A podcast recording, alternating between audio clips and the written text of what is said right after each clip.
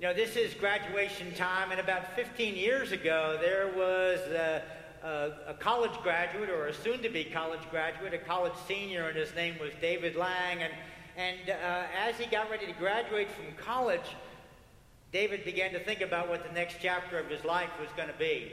Now, I don't know why he waited until like the very end of graduating to think about that, but I've had a couple of sons, and I kind of, you know, I know a little bit about how that goes. And and so, uh, you know, he, he, got to thinking what he wanted that next chapter to be. And, and what he decided to do was he wanted to sail around the world. But I want to tell you, David had never been on a sailboat in his life.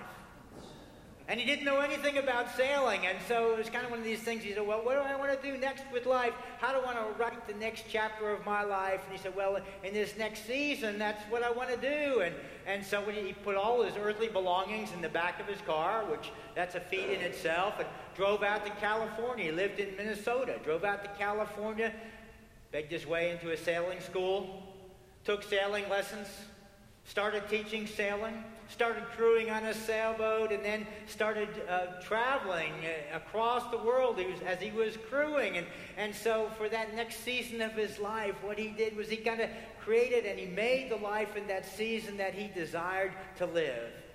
And I want to share with you, I mean, that's why I tell you the vignette this morning, because when I look at David, what I see was here is a guy that just didn't simply take life as it came, but he decided to make life as he did, hoped that it would be.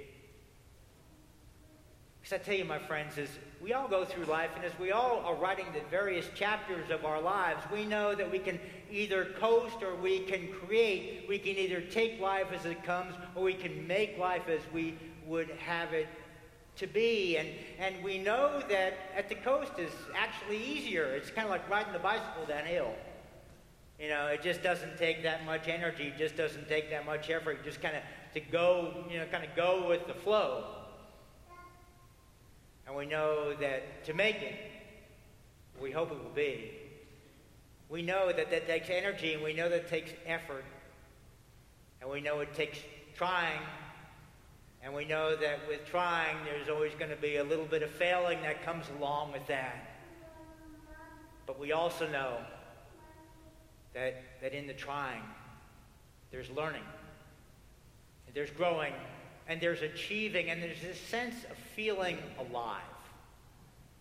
There's this sense of feeling alive that comes with a notion of vision and motivation, and yes, perspiration, and with the satisfaction of knowing that as you live into the chapter of life in which you find yourself, you are seeking to make that section, that season of your life, what you hope it will be.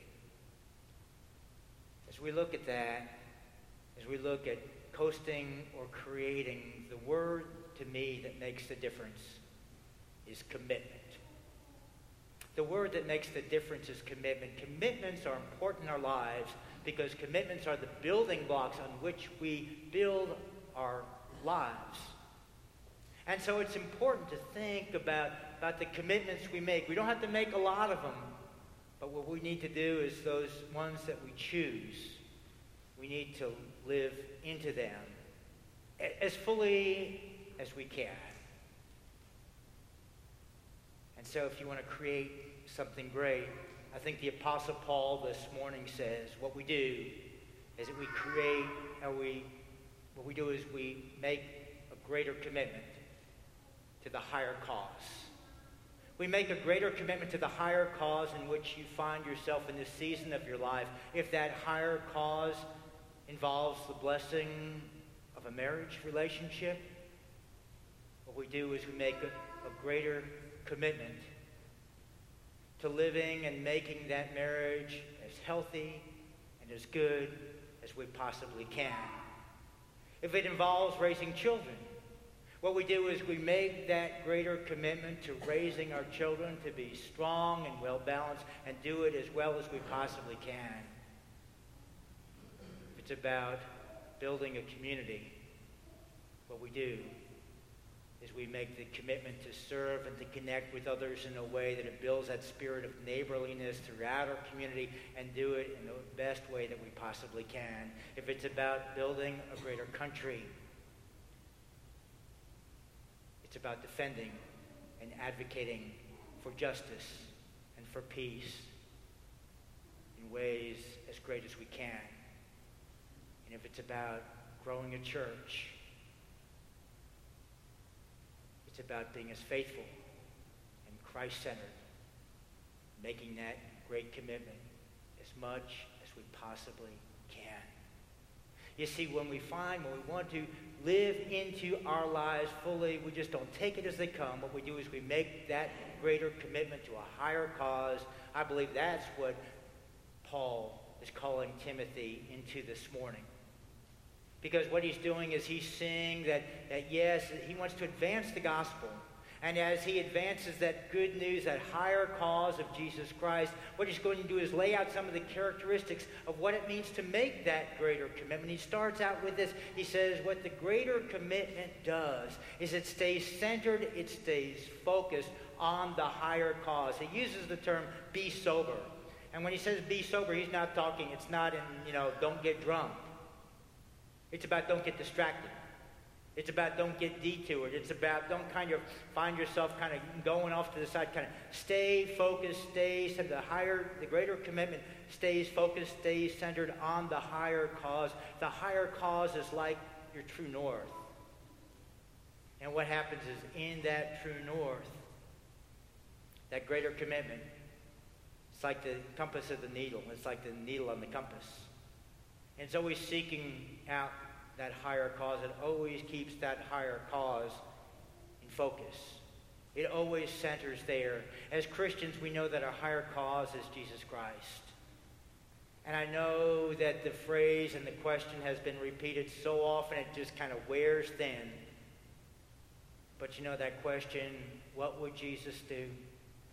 I tell you, for me, that's it. That is a compass, that's a needle turning question. That's a question that always gets me toward true north.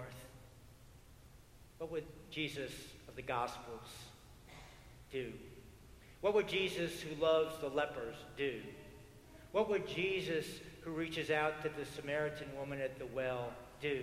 What would Jesus who embraces the poor and the outcast and the needy do? What would Jesus do? Yes, we set that out as our true north, and we say we want to make a greater commitment to that higher cause, and we stay centered, we stay focused there. Paul says to Timothy, not only does the greater commitment stay focused, the greater commitment knows that the higher the cause, the higher the cost. And he puts it this way in the text this morning. He says, endure suffering. He knows that as you go towards something that's worthy, there are going to be bumps in the road. And there's going to be struggles and suffering to be endured along the way. And say, so he's saying to him, don't be surprised that when that happens and when that comes, don't let it shock you. Don't let it blow you out of the saddle. You know, know that it's there and know that it's coming. And know that in Christ you have the strength to endure. He says, endure the suffering, endure the struggle. I know a while back, I was doing a wedding for a young couple, and they invited Grandma and Grandpa to come and, and to share. Grandma and Grandpa had been married over 50 years, and they looked at Grandma and Grandpa and said they had just a wonderful uh, marriage. You know, they've been in love, and this is just a great thing. So they wanted to have Grandma and Grandpa come and share their secret of, of kind of a happy life together. And Grandpa and Grandma were a lot more vulnerable than that when they talked. And what Grandpa and Grandma said, you know, they said, you know what? It has not always been an easy road.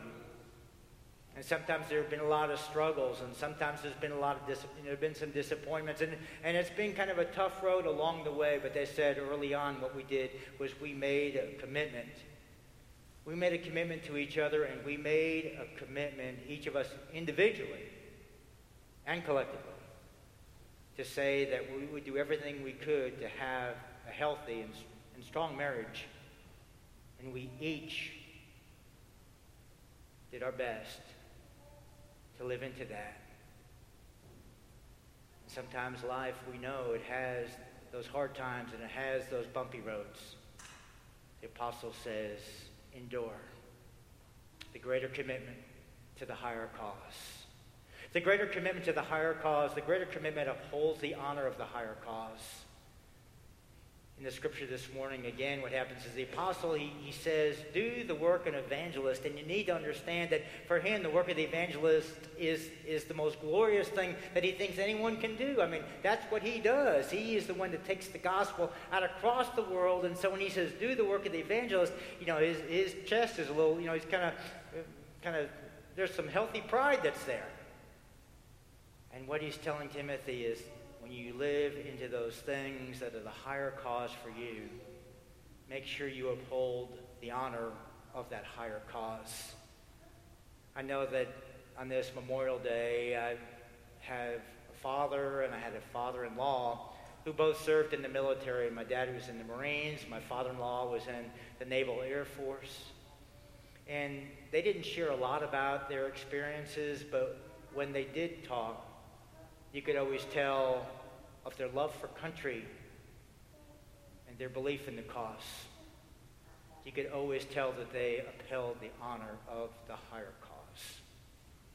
And that's what the apostle calls Timothy into this morning. And lastly, what he does is he says what the greater commitment to the higher cause does is doesn't quit.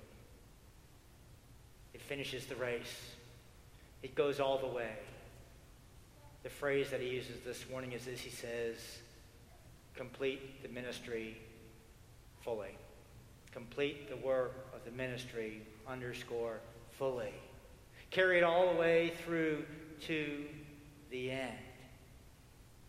That's what the greater commitment does. If you watch the 2016 Olympics, you may have seen where the runners in the, the women's 5,000 meters, as they were rounding the curve on one of those tracks, and, and a couple of the women got tangled up and they ended up down on the track. And one of those women was from America, and one of the women were from New Zealand, and, and Nikki Hamblin was from New Zealand. And, and uh, Abby D'Agostino was from the U.S. And, and Abby, they're both lying there on the track, and the, and the race goes on. And Abby gets up, and, and she reaches over, and Nikki's still down there on the track. And Abby kind of grabs her by the shoulder and lifts her up and says, Get up.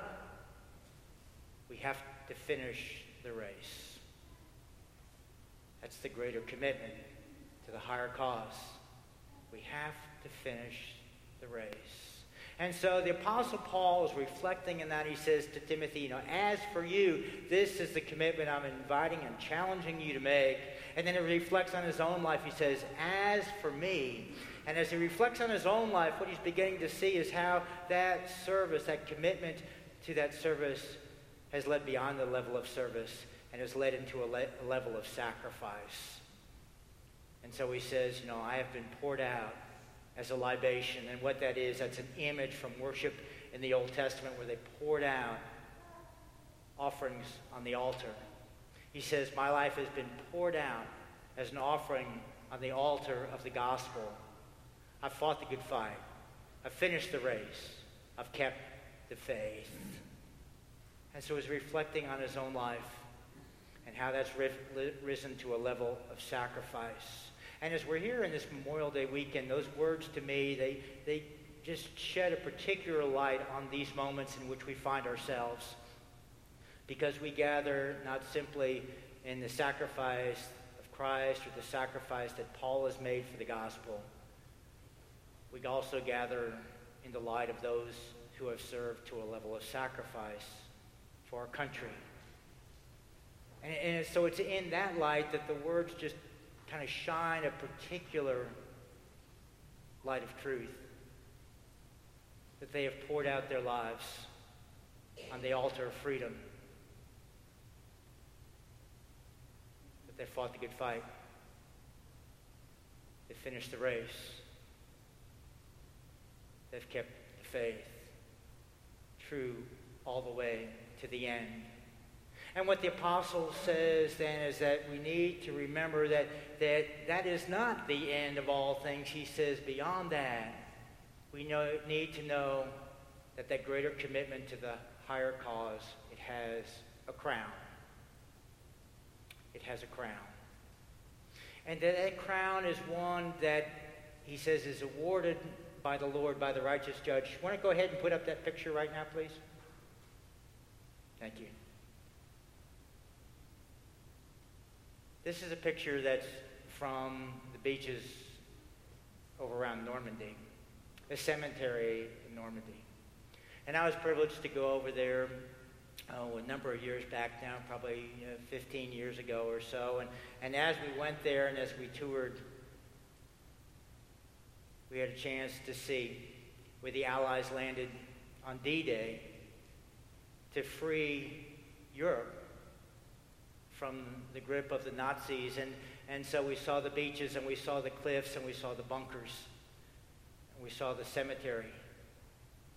We saw those, all of those who had poured out their lives, who had fought the good fight, who had finished the race, who had kept the faith.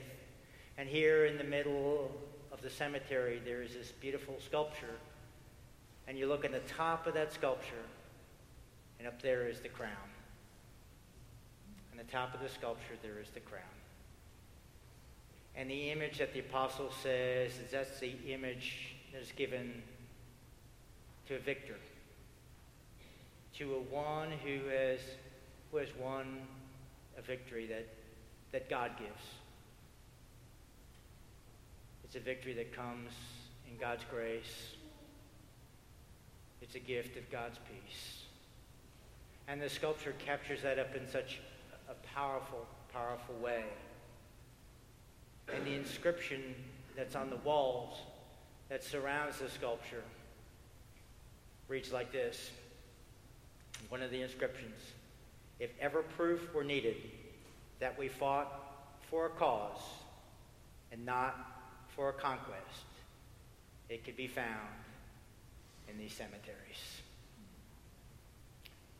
Tell you, friends, we gather in the light of those who've served and who do serve, who have sacrificed so that we might have all that we enjoy. And the apostle says, you know, that's, that reflects on where they are. And he says, as for me, and he says to Timothy, as for you. And this morning, as we are here, I would share that as for you and as for me. Together, what we do is we profit by those who have set the way for us. And what we do is to decide as we live in the seasons of our lives, whatever season that may be, that we draw upon all the strength that God gives to make that season all that God would have it to be in Jesus Christ.